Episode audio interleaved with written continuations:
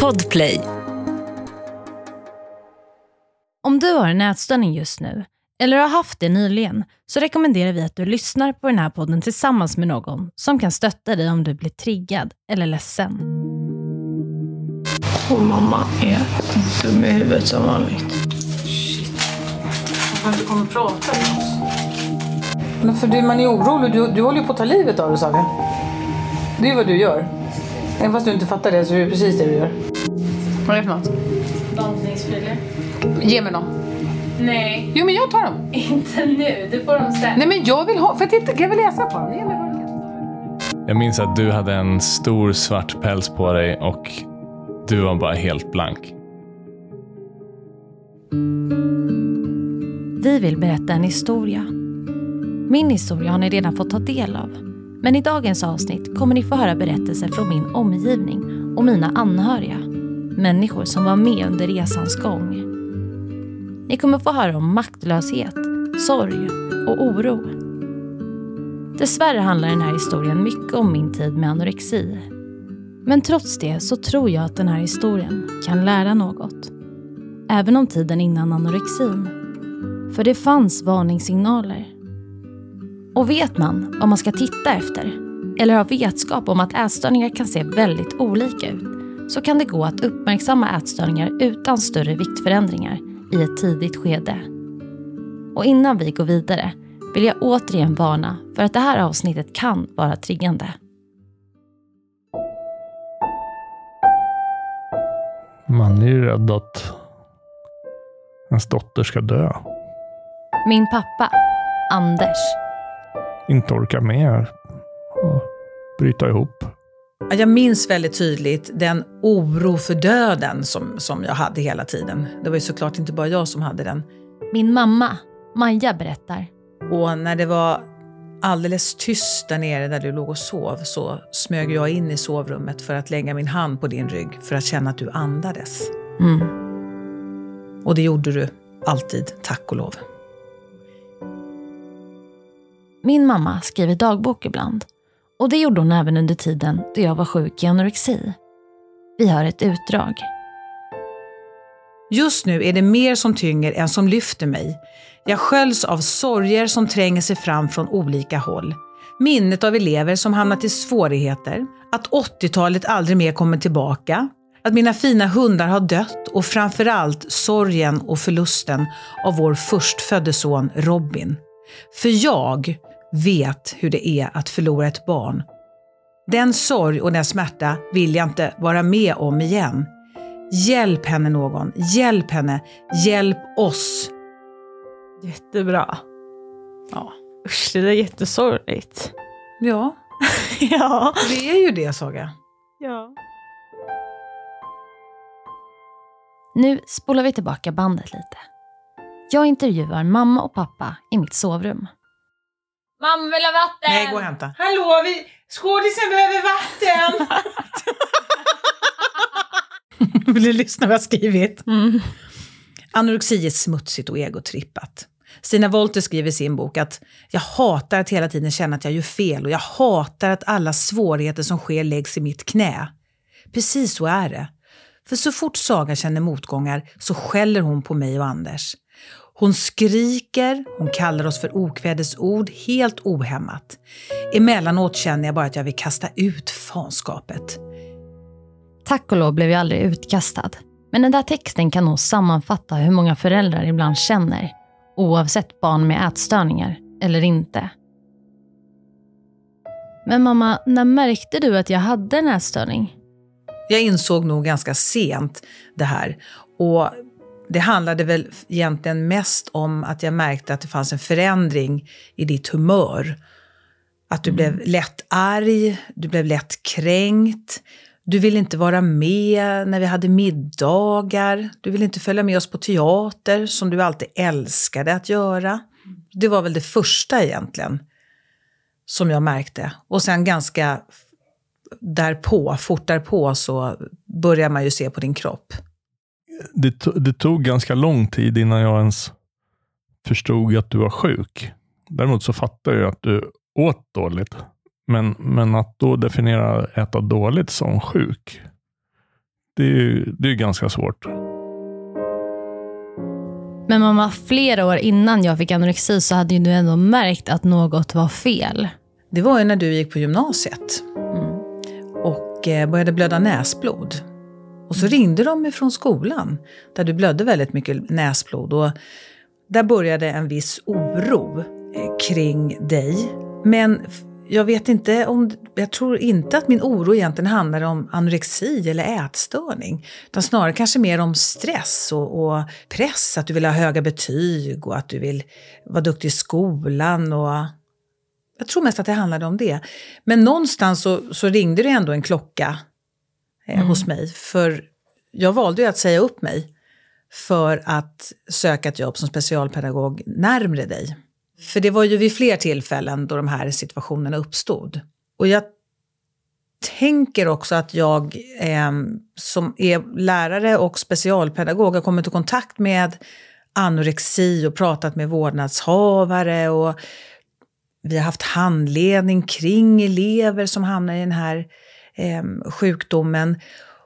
Och då tänker jag att det här händer ju inte mig. Och då blir det så enkelt att plocka på det här begreppet medberoende. Då försvinner det där professionella kartläggningsögonen och analysen. Då blir man bara en mamma. När vi väl insåg att du liksom var sjuk, då var det ju jobbigt. Då ville ju vi börja ta kontrollen över dig. Alltså vad du åt och vad du gjorde och så vidare. Så att det var ju, det kändes läskigt att du inte var med oss på dagarna till exempel. Den tiden var full av oro, skam och skuld skulle jag vilja säga. Oro för dig, skam för jag kände att vi har påverkat, att vi har gjort någonting som har gjort att du har hamnat i den här situationen. Vad tänker du att ni hade påverkat mig?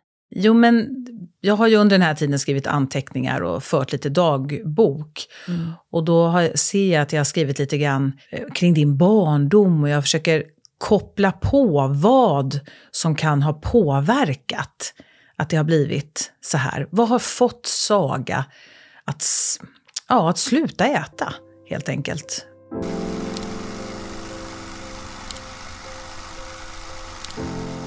Gud vad tråkigt att fylla år nu, jag vill inte det. Jo men vi har någon fest nu i juli, eller hur? Ja, eller augusti. Ja men med släkten och så, ja precis. Alla undrar ju. Nej vi förstår att det inte blir något, alla är liksom. Men för man är orolig, du håller ju på att ta livet av det, Saga.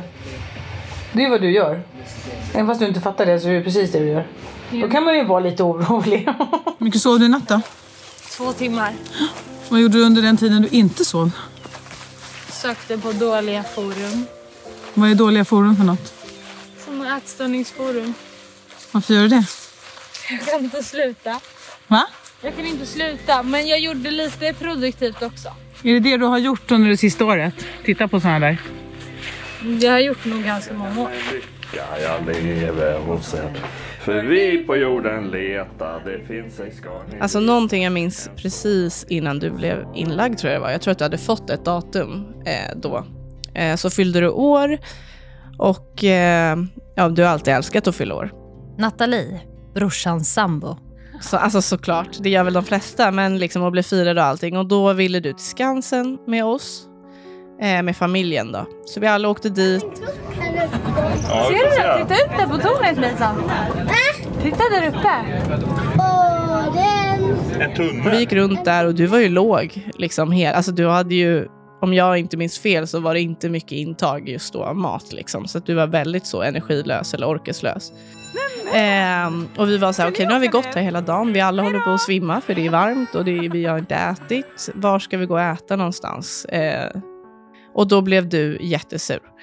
För att du ville absolut inte äta någonting överhuvudtaget. Och då var du så här, men gå och ät ni så... Alltså du lackade ur typ och bara gå och ät ni så jag åker hem. Jag kommer i alla fall inte äta. Gör som ni vill. Ni behöver inte anpassa er efter mig men jag kommer i alla fall inte äta. När vi fyller 50 där så ska vi ha den här stora festen. Men under den här festen så är det ju massvis med folk som kommer. Det är både släktingar och vänner. Och då pratar vi om hur vi ska beskriva din eller berätta om din situation för någon som kommer dit. Eftersom du ser ju väldigt sjuk ut.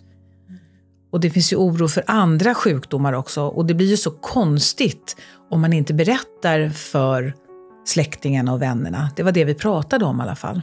Men någonstans där så blir det en missuppfattning mellan dig och mig. För jag tar det som att du vill att jag ska berätta för släkten. Så inte du behöver prata om det. Och det gör ju jag. Och när jag sen berättar för dig att jag har gjort det så blir ju du jättearg. För det var inte det du ville skulle göras. Ni som har lyssnat på avsnittet där jag berättar om min resa med ätstörningar vet att mammas och mitt bråk spelades in av en slump. Jag skulle testa vitbalansen på kameran och tryckte på räck. Och plötsligt kliver mamma in i rummet. Nu har jag stått och ljugit. Ja, kom du så följa med och titta. Nej. Tror du det är kul? Jo, det har jag. Var det du fejsade så borta? Kom nu säg. Nej, det har jag ju visst. Ja, kom nu, det är ingen fara. Kom. Jo, det är det. Nej, kom, det är lätt för dig att säga. Ja, jag vet. Kom nu. Kom nu, mamma. Det blir kul för mig att vara med på det här. Jo, det blir kul. Och träffa Tony, Louis och mig. Kom. Nej. Kom nu, Saga. Nu går vi upp och säger hej så var det. Då är du borta. Nej, jag tänker inte gå upp och säga hej. Nej. Kom nu. Nej.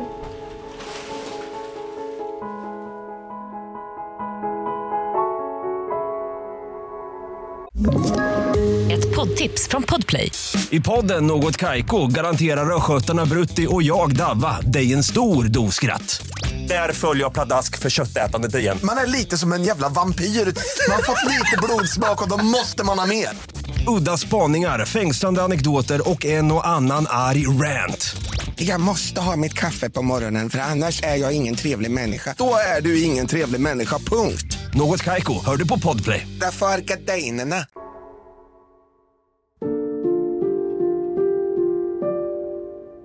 Under den här perioden sover jag mycket dåligt. Ljudet av galgar som skramlar mot varandra när en jacka dras av en galge stör min sömn. Skor som tas från skohyllan, lampor som släcks och tänds och en hund som tassar runt i huset för att bevaka vad som sker i natten får mig att ligga vaken hela natten. Det var dessa läten som gjorde att jag en natt kom på Saga med att gå ut för att promenera. Första gången hann jag inte förstå att hon var på väg ut. Klockan var ju 02.00. Nästa gång jag upptäckte att hon var på väg ut, då kastade jag mig ur sängen för att höra vad hon höll på med. Men vad ska du göra mitt ute i natten? Jag kan inte sova, säger hon. Jag har försökt att somna i flera timmar, men det går inte. Min kropp kan inte slappna av. Jag tänker bättre om jag promenerar och då kanske jag kan somna sen, säger hon. Jag misstänker att promenaderna nattetid inte bara handlar om att hon inte kan somna. Jag tror tyvärr också att hon gör det för att gå ner i vikt. Med tunga steg går jag tillbaka till sängen. Jag lägger ner mitt huvud på kudden och försöker somna, men det går inte. Att hon mitt i natten väljer att gå ut får mig att oroa mig över andra saker som kan ske som inte bara handlar om ätstörningen. Tänk vad som kan hända under natten. Hon kan bli överfallen och våldtagen och i värsta fall bli mördad. Jag minns när vi vann SM-guld för jag spelade basket och vi vann SM-guld och jag minns att du hade en stor svart päls på dig och du var bara helt blank. Det här är min bror Alexander. Fast egentligen när sånt händer så hade du varit nere på plan och skrikit och hoppat runt och velat vara med på efterfesten och allt det här. Men du var bara som ett spöke liksom. Det var ju under den tiden allt höll på att bli som värst också. Så det var ju precis innan SE och allting. Men jag minns att det var ju verkligen extra då att hon mår ju inte bra. Jag minns när vi var och kollade på din bror när han spelade basket. Och då somnade du liksom. Gjorde jag det? Ja. Vadå när vi satt och tittade? Ja, då somnade du i stolen liksom. Nathalie har jag känt sedan jag var 14 år. Då hon och min bror blev tillsammans. Och då annars tidigare, innan när du åt fortfarande. Då kunde ju du springa runt med barnen till exempel. Eller Och jag menar, det är ändå ljud och det är lampor och det är allting. Men du somnade ju och var så himla trött. Och det tror jag inte att andra såg. Utan det var så här, men Saga kan ju vara trött ibland. Och nu har kanske varit uppe hela natten, eller? Alltså, du är ju en nattuggla. Ja. Men på den nivån, man såg ändå skillnad. Det var ju obehagligt och läskigt. Jag har ju liksom inte... Jag känner, och flera som kanske är ätstörda på ett eller annat sätt. Och jag själv har inte... den mest okomplicerade inställningen eller relationen heller. Även om det aldrig har gått så långt för mig och jag försöker hålla mig väldigt sund, så förstår jag ju ändå hur huvudet kan gå och hur tankarna kan gå kring det. Och liksom att en människa kan se ut som du gjorde och må som du gjorde och ändå se dig själv som fet eller för stor eller... Ja, du hade ju samma tankar även fast du knappt fanns. Och jag såg ju din energinivå. Du blev ju blek och du somnade. Och du är annars en ganska, utan att överdriva, extrovert person. Med väldigt mycket så att stå i centrum, energi och liksom lekfull. Och framförallt med mina barn och sådär. Under den perioden innan du blev inlagd så fanns ju inte den Saga överhuvudtaget. När märkte du att jag var sjuk i en ätstörning? Jag har ju varit med dig sedan du var väldigt liten, typ 14 tror jag. Och då, just där och då uppmärksammade jag nog ingenting. Men från att du var 16 kanske, så kanske när det började, mer eller mindre, så har jag ändå uppmärksammat att du har en skev inställning till mat och kost och träning och kalorier och sånt. Kanske inte att jag satte en titel på det som var ätstörd eller någon typ av ätstörning, utan mer att du alltid hade dieter för dig och skulle träna massor, skulle inte träna, fråga om du såg tjock ut, stod i spegeln och analyserade din kropp.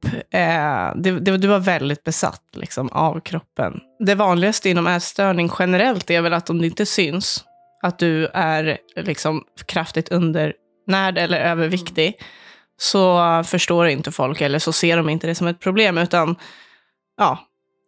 det var nog därför ingen sa något. Nej, alltså det gick ju inte att märka att du var det, för du var ju normal. Alla går på dieter, alla har träningsperioder och sånt här, så det är väl en ganska normal grej. Ja, så det är svårt att veta att det är en ätstörning, för det är ju så normalt att ha det. Jag tror att jag kanske såg det som ett större problem tidigare än de andra. När jag insåg att det hade gått för långt, då var ändå jag ganska tydlig med att markera för dem. För att jag ville att alla skulle förstå att det här är inte på skoj. Liksom. Det här är allvarligt. För att långt innan var ju alla de här dieterna som kom och gick. Och du provade allt olika. Och sen provade du ingenting i några månader. Och sen provade du någonting i några veckor. Och det var liksom väldigt så fram och tillbaka. Men sen helt plötsligt innan du, alltså början på din anorexi då, antar jag, så var det ju att du var aldrig med. Du var liksom alltid, jag ska jobba eller jag ska till en kompis, och jag antar det nu efterhand att, eller även då kanske, att det var liksom påhitt för att sociala sammanhang kretsar ju ofta kring mat, och det är ett sätt att liksom inte få frågor och inte synas, och då kan man ju göra allt det där i smyg liksom på något sätt. Så du var ju inte alls med, och jag vet ju hur mycket familjen och släkten betyder för dig och allt det har gjort, och du liksom älskar att vara med i sådana sammanhang. Men helt plötsligt var du inte med på Halloween och på adventsfikat och så vidare, och det är inte likt dig. För du var inte dig själv under en längre period. Du hade inte den här energin, du var inte den här glada Saga som du alltid annars. Du var mycket mer tillbakadragen, satt nere på rummet, och du var ju väldigt defensiv med det också. Så fort man sa någonting, alltså om man konfronterade det, om man pratade om mat eller om det var någonting sånt här, då blev ju du defensiv, du blev ju arg. Det var ditt sätt att skydda dig själv liksom, och det kan jag tänka mig är ganska normalt. För mig funkar det inte bara gå runt tyst och låtsas som ingenting. Så då är det bättre att jag säger rakt ut till dig. Även om du blir arg liksom, så är jag straight och säger vad jag tycker och vad jag tror att det är. För om vi går och hyschar om det, så gör vi dig bara en björntjänst i längden. Nu sitter jag här och tjurar. Man har den här tiden liksom lärt dig något, eller lärt familjen något, tror du? Hur den har... För den har ju påverkat oss alla. Vi har varit med genom en resa tillsammans. Ja, absolut. Det är du som har burit sjukdomen i sig, och det är du som har blivit, alltså, legat inne och haft sjukvården, men man, som i alla sjukdomar så blir man ju väldigt drabbad som anhörig. Och det har ju tagit jättehårt på alla, och jag tror att vi har lärt oss massor, framförallt kanske. Men liksom, jag hade kanske lite mer koll på vad det var innan, vilket kanske inte alla hade. Men nu känns det som att man har lärt sig det, och när man ser det så nära så blir det ju, det blir en helt annan grej. Man ser hur långt det kan gå och hur tufft det kan bli och hur psykiskt man påverkas av det. Och även alla runt omkring som liksom levde med ständig oro hur allt skulle gå. Så att nu bryter min röst här lite också, men... Alla har ju lärt sig jättemycket, tror jag, och som jag och Saga pratar om väldigt mycket är ju hur vi ska göra för att framtiden inte ska växa upp med dumma ideal eller alltså hamna i samma mörka tankar om sig själv, och att man liksom, ja, mat är mat och en kropp är en kropp, och liksom att det inte ska vara så himla mycket fokus på det, utan vara glad att man har en och att man mår bra och är frisk. Men hur var det för dig? Du är ju min bror. Och hur var det att stå och bara se på? Alltså egentligen när jag blev inblandad, då visste du redan om det här. Och det var ju, jag involverade mig väl mycket mer egentligen när du redan var inlagd på SE. För du ville ju inte ha någons hjälp. Du var ju liksom så låst i dig själv då. Men sen på SE då satt jag ju med på möten med allt möjlig personal. Man började tänka över att det var jobbigt att du har gått runt och mått så dåligt och tror att du gör en bra grej, fast det har bara ätit upp dig inifrån egentligen, och till slut så gjorde du det fysiskt också. Så för mig återigen då, så jag blev ju mycket mer involverad när du faktiskt låg inne och var med på några möten där, och de konstaterade ju egentligen samma sak. Jag kommer tillbaka till det igen, att det bästa är att konfrontera. Hur jobbigt det än är, prata. Man måste prata. Och det fick jag ju bekräftat ännu mer då. Så säkert sedan dess har ju varit ännu jobbigare. Men hur gick samtalen liksom inom familjen? Vad sa ni när jag inte var där? Alltså, vi hade ju väl kanske väldigt olika filosofi om det. Liksom... Så jag kanske var hård mot mamma och pappa egentligen. Men du bodde ju hemma hos mamma och pappa. Så jag var ju mer så här att... Liksom, nej, du får inte bo här om du inte sitter med på middagen. Eller om du...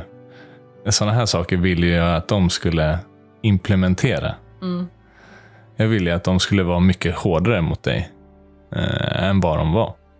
Och då... När jag tyckte att du åt lite för dåligt till exempel. Så hade jag ju lust att säga till dig. Ganska ofta. Men jag gjorde inte det. Jag blev lite bromsad att säga någonting till dig av Maja, din mamma.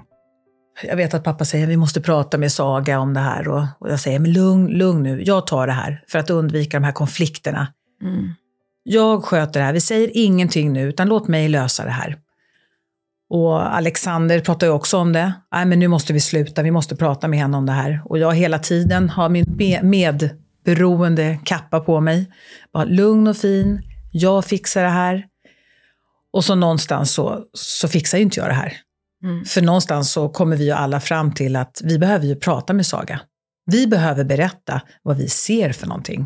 Vi måste kasta av oss den här medberoende kappan och faktiskt gå in i den här konflikten oavsett hur du då kommer reagera mot oss. Mm. Och det gör vi också. Vi går ju in och berättar vad vi ser och beskriver vår oro. Och där börjar ju ett känslomässigt krig, kan man väl säga. Mm. För hur reagerade jag då? Du blev jättearg. Att vi säger helt fel saker, att det inte stämmer.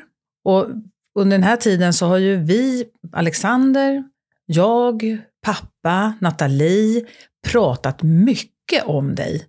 Alltså vi har ju som en grupp, vi är ju en grupp där vi samtalar om de här svårigheterna vi ser kring dig. Och den oro vi alla känner. Men vi vet inte hur vi ska ta det vidare.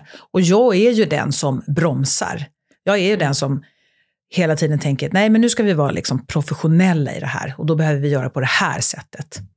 Mm. Och allt det som jag säger är inte professionellt. Jag får hela gruppen att backa helt enkelt. Tills vi bara kommer till ett läge där vi, men nu måste vi ta upp det här. Nu måste vi göra något. Vad var du rädd för då när du fick liksom alla att backa? Ja, jag var nog rädd för att mer ditt humör och att det skulle bli ännu värre.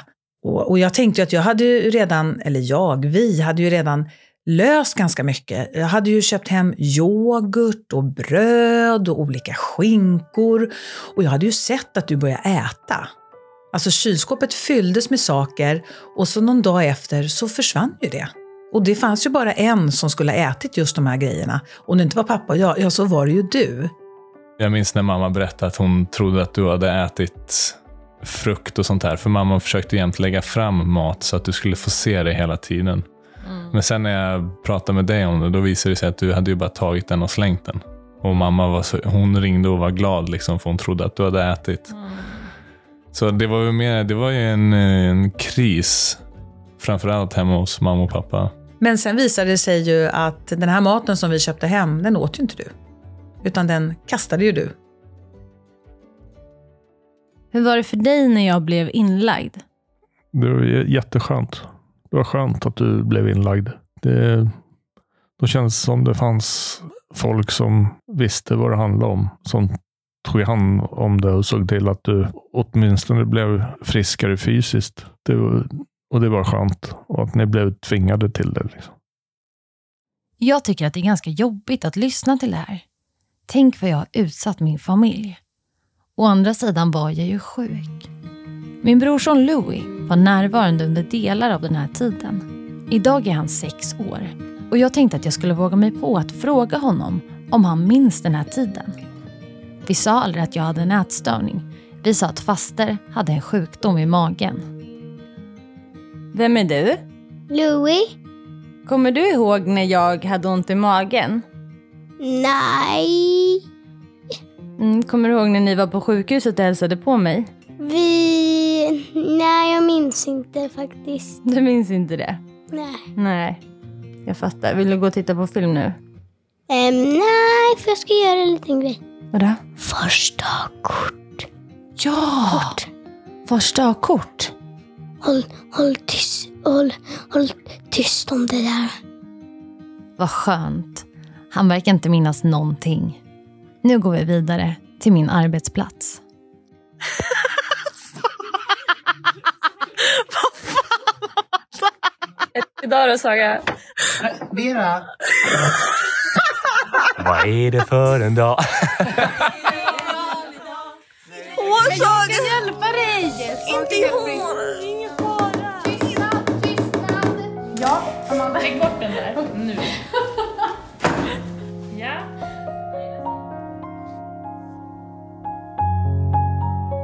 Mitt arbete på SVT betyder väldigt mycket för mig. För tiden innan jag blev inlagd behövde jag berätta. Jag skulle ju vara sjukskriven. Och inte hade jag en aning om det fantastiska bemötandet de alla skulle ge mig. Jag är verkligen djupt tacksam för mina kollegor. Och nu ska ni få träffa en av dem, Ayla. Och Ayla är faktiskt inte bara en kollega till mig idag. Hon är också en av mina bästa vänner. Saga, det här är också lite känsligt. Och jag kan också säga så här, jag är väldigt glad att jag skrev ner det här då på den här tiden när det här var så aktuellt. För att det är mycket man glömmer bort. Hälften av det här hade jag liksom glömt. Ayla har skrivit ett brev om den här tiden då alla uppmärksammade att jag var sjuk i en ätstörning. Vi hör delar av brevet.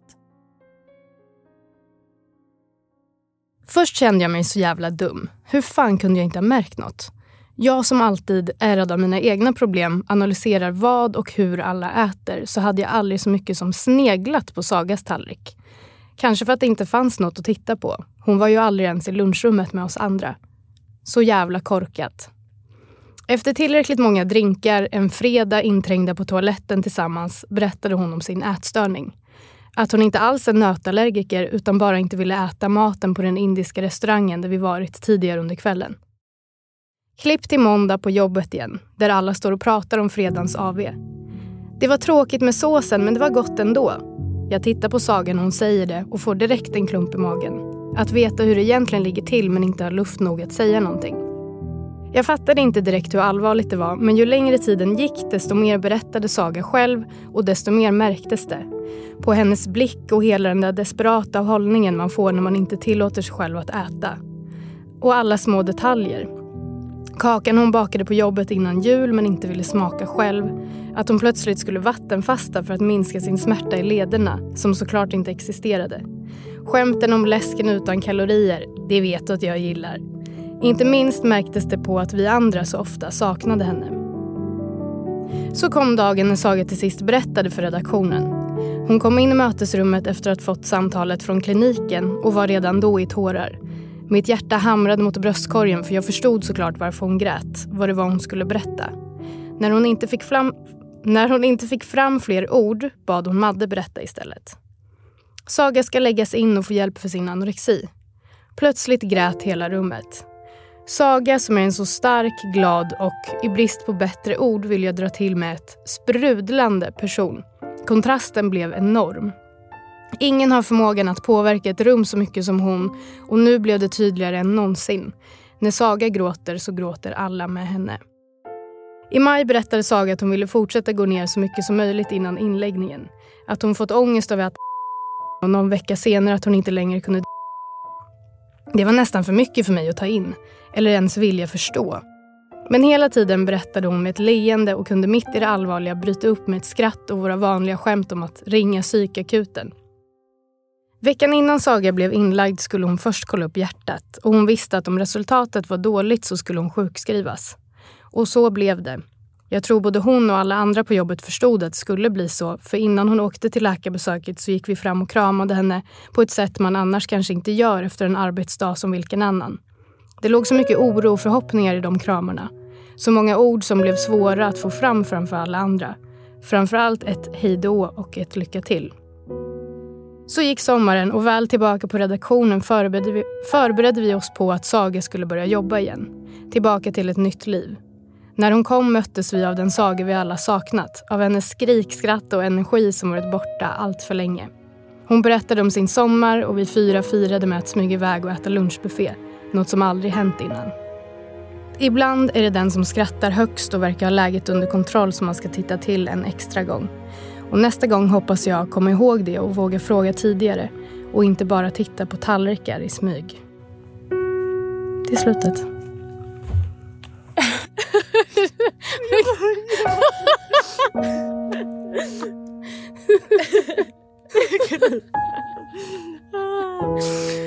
Saga! Det var jättefint.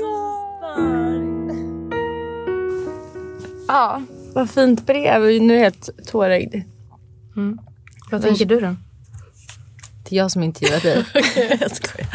Nej men vadå, det kommer ju tillbaka mycket. Det är ju fint att du har skrivit det ganska nära inpå tiden det var. För det är ju verkligen att åka tillbaka. Vad tänker du om det? Jag tänker så här. Att jag är också, som jag sa, jag är väldigt glad över att jag skrev ner det här. När det var så färskt. För att det är så mycket som man har glömt bort. Alltså nu, när du sitter här liksom är en frisk person som har tagit igenom massa saker. Så är det väldigt lätt att glömma bort hur det var förut. Och särskilt också den första tiden så kände inte jag dig alls väl. Men jag minns ju när jag läser det här hur jag och andra i din omgivning tänkte och hur man tittade på, hur man oroade sig och hur man kanske inte vågade. Alltså är det på en arbetsplats, hur många är det egentligen som, hur ska man säga, hur många är det som vågar ta det samtalet när man tänker att någon mår dåligt för att man är fortfarande på en arbetsplats, man är kollegor liksom. När jag tänker tillbaka på det och ser vad jag skrev är också på något sätt hur tidigt de här varningssignalerna kom. Mm. Det var ju jättetidigt. Men vad var den liksom främsta varningssignalen du såg då? Alltså innan du berättade. Mm. För du berättade om det vid jul där någon gång. Men det är klart att varningssignaler att du var liksom inte med på lunchrasten och hade ofta mycket bortförklaringar. Mm. Men det som också väl är en del av sjukdomen att man blir så bra på att ljuga och manipulera folk lite. Så att jag tror att det är därför du kom undan med det också. För att du var bra på att ljuga och hitta bortförklaringar. Mm. Hade du inte varit det så hade ju varningssignalerna varit mycket, mycket starkare. Men hur var den här tiden för dig personligen? Tack för frågan, Saga. Jag tänker så här. Jag tänker att alla som, eller de flesta i alla fall, som någon gång har haft problem med mat eller liksom, vad ska man säga, självbild eller så här, ätstörningstankar på något sätt, oavsett vilken nivå, så har man nog alltid en annan blick med sig. Jag minns den tiden som orolig först och sen lite förvirrad. Att det var mycket att jag och även andra på vårt jobb var, det var liksom en orolig stämning kring dig. Och mycket kanske frågor, lite så här hysch-hysch om men varför inte hon med på lunchen? Är det något? Eller har hon verkligen alla dina bortförklaringar som du drog? Men att det sen byttes ut till att, för att du var så himla övertygande. Mm. Eftersom för du har aldrig varit en person som utåt sett har, alltså energinivån. Har du liksom, eller hur ska man säga? Mm. Jag minns den tiden som också förvirrande för att du alltid var bra på att dölja hur du egentligen mådde. Alltså du vet ju av vad du har berättat i efterhand, att du har stått inne på toan på jobbet och gråtit och liksom... Ingen hade misstänkt det då. Mm. Ingen. Men sen såklart, ju mer tiden gick desto mer uppenbart blev det ju att du inte mådde bra. Mm. Men det var en konstig tid. Det var en konstig tid. Ja. I brevet som du har skrivit om den här tiden så skriver du att du känner dig korkad. Kan du berätta lite mer om det? Jag tror att det jag menade med att jag kände mig korkad var att man känner sig ju väldigt dum när man väl inser att en person som man ändå träffar varje dag har mått så otroligt dåligt mitt framför ögonen på en. Om man inte har sett det, och om man har sett det så kanske man inte har tagit det på allvar. Eller i det här fallet då att man, eller jag och vi andra på jobbet har också låtit oss lite gå på dina lögner. För så är det ju. Alltså det är inget, egentligen så är väl inte det något konstigt med det, men... Nej. Men jag känner mig väl skitdum. Och också så här, vad fan, jag vet hur det kan se ut när man har ätstörning. Jag vet liksom alla, känner till alla varningssignaler. Och ändå så kunde du gå varje dag och du gled ändå undan på något sätt. Då känner man sig jättedum. Mm. Och om jag tänker hela vår arbetsplats så tror jag absolut att hela stämningen och alla nog påverkades mycket mer av det här än man tänkte i stunden. För att det var så mycket oro. Och särskilt, alltså någon period så var det ju så här, kommer Saga ens överleva? Nej. Jo, 100%. Ja, och det är ju läskigt. Alltså att ha någon som mår så dåligt mitt framför ögonen på en, som man känner så här, den här kanske aldrig blir frisk. Det vet jag att jag också tänkte några gånger. Så vad ska krävas för att den här människan blir frisk? Ayla var en av få som visste att jag fick ett återfall efter att jag varit inlagd. Hon drog ibland in mig i det gröna mötesrummet på SVT. Där tittade hon allvarligt på mig och sa att jag kunde berätta vad som helst för henne. Hon skulle aldrig döma och hon fanns alltid där för mig. Alltså att det kändes så här hopplöst typ. Att, så här, att du hade redan fått hjälp flera gånger och fått liksom problem av den här sjukdomen. Men ändå så var det så svårt att bli frisk för dig. Då. Alltså jag tänker hur det var då. Mm. Då blir det verkligen så. Men att, ja, jag vet inte. Man fattar då hur läskigt och otroligt typ förödande det är med ätstörningar. Ett poddtips från Podplay. I podden Något Kaiko garanterar röskötarna Brutti och jag Davva dig en stor doskratt. Där följer jag pladask för köttätandet igen. Man är lite som en jävla vampyr. Man har fått lite blodsmak och då måste man ha mer. Udda spaningar, fängslande anekdoter och en och annan arg rant. Jag måste ha mitt kaffe på morgonen för annars är jag ingen trevlig människa. Då är du ingen trevlig människa, punkt. Något Kaiko, hör du på Podplay. Därför är gardinerna.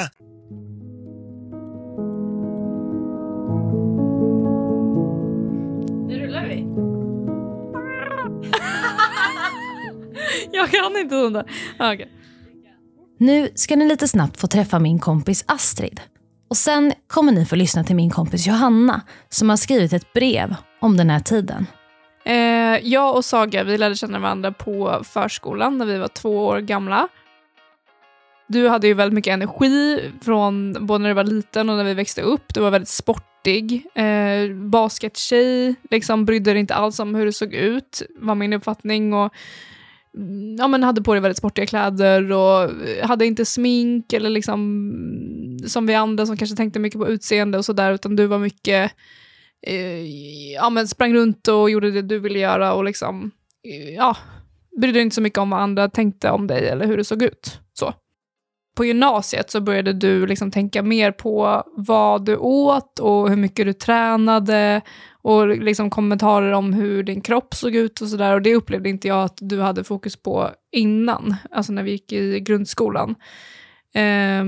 Men jag reagerade aldrig på det eftersom att du fortfarande hade mycket energi, du var glad, du var sprallig.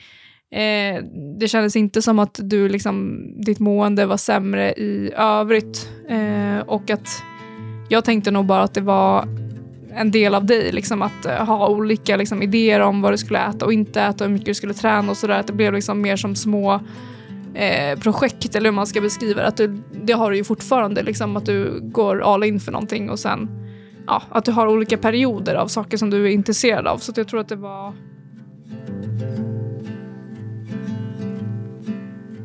Plötsligt började Saga ta avstånd. Hon tappade sin energi, hon dök inte upp och när hon väl gjorde det så skapade hon mest planer om vad vi skulle göra i framtiden. För ingenting kunde ske nu. Kanske borde mina varningsklockor ringt mycket tidigare. Jag borde förstått, mitt i all frånvaro, att det var någonting som pågick och att det var väldigt allvarligt. Lögnen jag åt innan jag kom är nog den jag fallit mest för. Med tiden hälsade vi på Saga på kliniken. Och fast vi satt i en sjukhussäng i ett kallt rum kunde jag känna av min Saga. Hon fanns någonstans där i rummet och jäklar vilken vinst det var. Och så kom återfallet. Jag minns den där sommarkvällen fortfarande väldigt väl. Jag hade bakat chokladkakor som vi alla åt. Vi drack vin och snackade och plötsligt var det sent och mörkt. Saga faller från stolen. Vi tror att hon är för full men inser snabbt att det här är något annat. Så vi ringer 112. Ambulansen är där. Och det tar inte lång tid innan det blir tydligt att Saga inte har ätit på hela dagen. Så hennes sockernivå är så pass dålig så att hon svimmar. Och i allt det här kaoset så finner jag mig i en situation där jag hamnar på Sagas sjuka sida som stöttar hennes "jag ska inte äta" mantra. Fattar ni inte att hon har anorexia? Hon kommer inte att äta, så låt henne vara. Jag löser det här. Hon sa ju att hon var frisk. Vad fan har hänt? Idag är Saga frisk. Och det har hon bevisat på alla möjliga sätt. Idag gör Saga planer med mig som hon sedan genomför. Vi umgås, vi festar. Vi har åkt utomlands. Hon visar mig allt hennes arbete och alla hennes olika projekt. Och hon lyssnar och stöttar. Saga är en fruktansvärt fin vän. Och en av mina absolut närmsta. Hon kommer att genom hela sitt liv beröra de här människorna som får vara henne nära. Och det mäktiga, som jag tycker, är att jag vet att alla andra också kommer bli berörda. För så pass kreativ är Saga. Hon vill berätta, uttrycka och förklara för hela världen. Hon är bäst.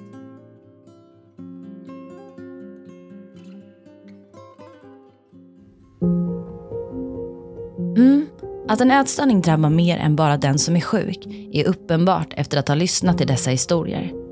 Jag vill understryka att det inte ligger någon skam eller skuld på min omgivning eller mina anhöriga. Vi har valt att prata öppet om det här för att hjälpa andra att förstå hur viktigt det är att agera i ett tidigt skede. Och som ni hört var jag en expert på att manipulera och ljuga. Och det är komplext med ätstörningar och kan vara väldigt svårt att både förstå sig på och upptäcka. Nu går vi mot slutet i det här avsnittet och avslutningsvis kommer ni såklart få tips på signaler som är viktiga att känna till och tips på hur man kan bemöta någon som man tror lider av ätproblematik eller en ätstörning. Vi hittade din anteckningsbok där, eller om man säger din matdagbok som du hade fört under en tid och gömt under en madrass. Det var ju ganska hemsk läsning. Sanningen är att det var ju Nathalie som hittade den och gav den till mig. Och jag sa direkt, det här måste vi visa för för mamma och pappa. För återigen, om vi inte gör det, om vi bara skulle ringa dig direkt, skulle vi göra dig en björntjänst. Det är viktigt att alla får reda på det som redan är involverade, och att vi pratar om det, att vi tar upp det, och hur arg du än blir, vilket du blev också. Ja. När jag ringde till dig efter att jag hade pratat med mamma och pappa och sa att jag har hittat den här och jag har visat dem den, och mamma sitter och läser den nu, och du blev ju galen på mig. Och jag sa ju det till dig direkt, att ja, men det är okej. Jag vet att jag visste att du skulle bli det. Liksom, jag tar den, och det här är ju bara för att hjälpa dig. Det här är ju bara för att jag bryr mig om dig. Och... Det ni hörde här i slutet var min bror som berättade att hans flickvän Nathalie hittade en matdagbok där jag skrivit ner kalorier och mål. Destruktiva mål. Det här var under tiden då jag fått ett återfall. Och vidare bestämmer sig Alexander för att berätta för hela familjen. Jag blir tokig. Men det här är lite av ett praktexempel på hur man faktiskt rekommenderas att agera. Det som återkommer i alla de här historierna är att det fanns många varningssignaler på att jag hade en ätstörning långt innan jag insjuknade i anorexi. Jag och mina anhöriga har pratat om varför det tog så lång tid innan någon uppmärksammade att något var fel. Vi tror alla att det handlar om den synen som samhället i stort har på ätstörningar. Den enkelspåriga bilden som media så många gånger når ut med. Anorexi och viktnedgång. Det är det som är allvarligt. Men de andra ätstörningarna då? Ja, som tidigare sagt, de flesta som har en ätstörning är inte underviktiga. Och alla ätstörningar är allvarliga och räknas. Innan vi avslutar ska du som lyssnare få lite tips med i hur du som anhörig ska tänka och hur du kan agera. Under en period när du gick på gymnasiet måste ha varit. Och det var lite kring det här med dans och det. Då var det ju att man skulle inte äta mjöl. Och då bad du mig att men nu ska jag liksom bli stark. Och köp inget bröd. Nej, okej. Okay. Kommer du ihåg det? Och det var kött också. Du skulle pröva att inte äta kött. Och det var många olika såna här maträtter och saker som vi skulle ta bort. Och då hängde jag ju med på det. Ja, men då tar vi bort under en period så. Och tänkte inte alls egentligen på att det här kunde bli någon ätstörningsproblematik eller leda till anorexi. Absolut inte. För du var inte där, tyckte ju jag. Men det var jag ju. Men det var du, ja. Och det är väl sånt vi kan tänka på. Det här eller träning, man tränar för mycket. Man äter för lite eller har massa olika dieter eller tankar kring hur man ska äta. Och man dricker för mycket. Och då menar jag dricker vatten till exempel. Om man ser det här, då tycker jag att man som förälder ska agera. Blir det någon konstig fixidé vid någonting så kanske det är en bra signal att det har hänt något i... Om man inte mår bra eller... Vad ska man göra då skulle du säga? Det är nog bra att sätta sig ner och prata ordentligt om det. Det kan vara bra att ta reda på något om ätstörningar först. Det är nog bra att ta tag i det innan det har blivit ett stort problem. Där hörde ni mina föräldrar som kom med lite tips. Och jag och Evelina har listat upp några tidiga signaler vid en ätstörning. Signaler som kan vara bra att vara uppmärksam på. Förändrat matbeteende, överdriven träning, humörsvängningar, ett undvikande av tillställningar eller sociala sammanhang som personen tidigare tyckte om, ett ökat intresse för matlagning. Om du ser signaler som gör att du oroar dig för att en person kan vara sjuk i en ätstörning är det viktigt att du vågar ta upp det. Många kan tycka att det är läskigt och man kan dra sig för att ta upp det man ser. Vanligtvis är man rädd för att råka säga något fel och att på så sätt göra allt värre. Men det är snarare tvärtom. Att vara tyst och inte säga något, det är det som kan göra störst skada. Det är viktigt att man vågar prata om det man ser, problematisera det man ser. För att personen som eventuellt är drabbad ska våga ta stöd, våga prata och vidare söka den hjälp som behövs. Men hur gör man då när man ska prata med någon som man misstänker har en ätstörning? Du behöver inte kommentera hur personen ser ut. Du kan istället säga att du är orolig och bekymrad och tycker dig se att något inte är som det ska. Skuldbelägg inte personen. Motivera och säg att du finns där. Kontakta vården i ett tidigt skede.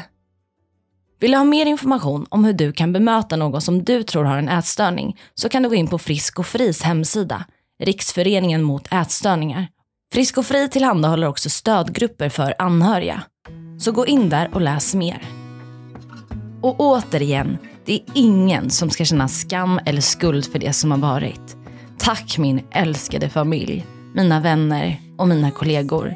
Det stöd som ni visat i den här kampen, det vi alla varit med om, har varit guld värt. Ni är bäst.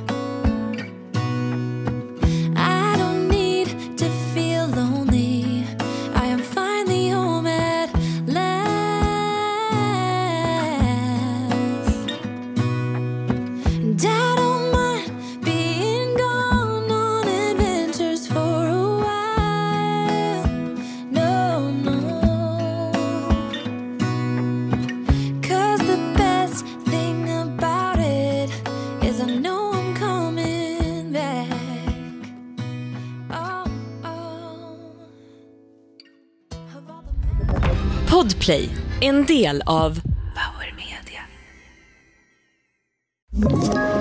Ett poddtips från Podplay. I podden Något Kaiko garanterar röskötarna Brutti och jag Davva dig en stor doskratt. Där följer jag pladask för köttätandet igen. Man är lite som en jävla vampyr. Man har fått lite blodsmak och då måste man ha mer. Udda spaningar, fängslande anekdoter och en och annan arg rant. Jag måste ha mitt kaffe på morgonen för annars är jag ingen trevlig människa. Då är du ingen trevlig människa, punkt. Något Kaiko, hör du på Podplay. Därför är gardinerna.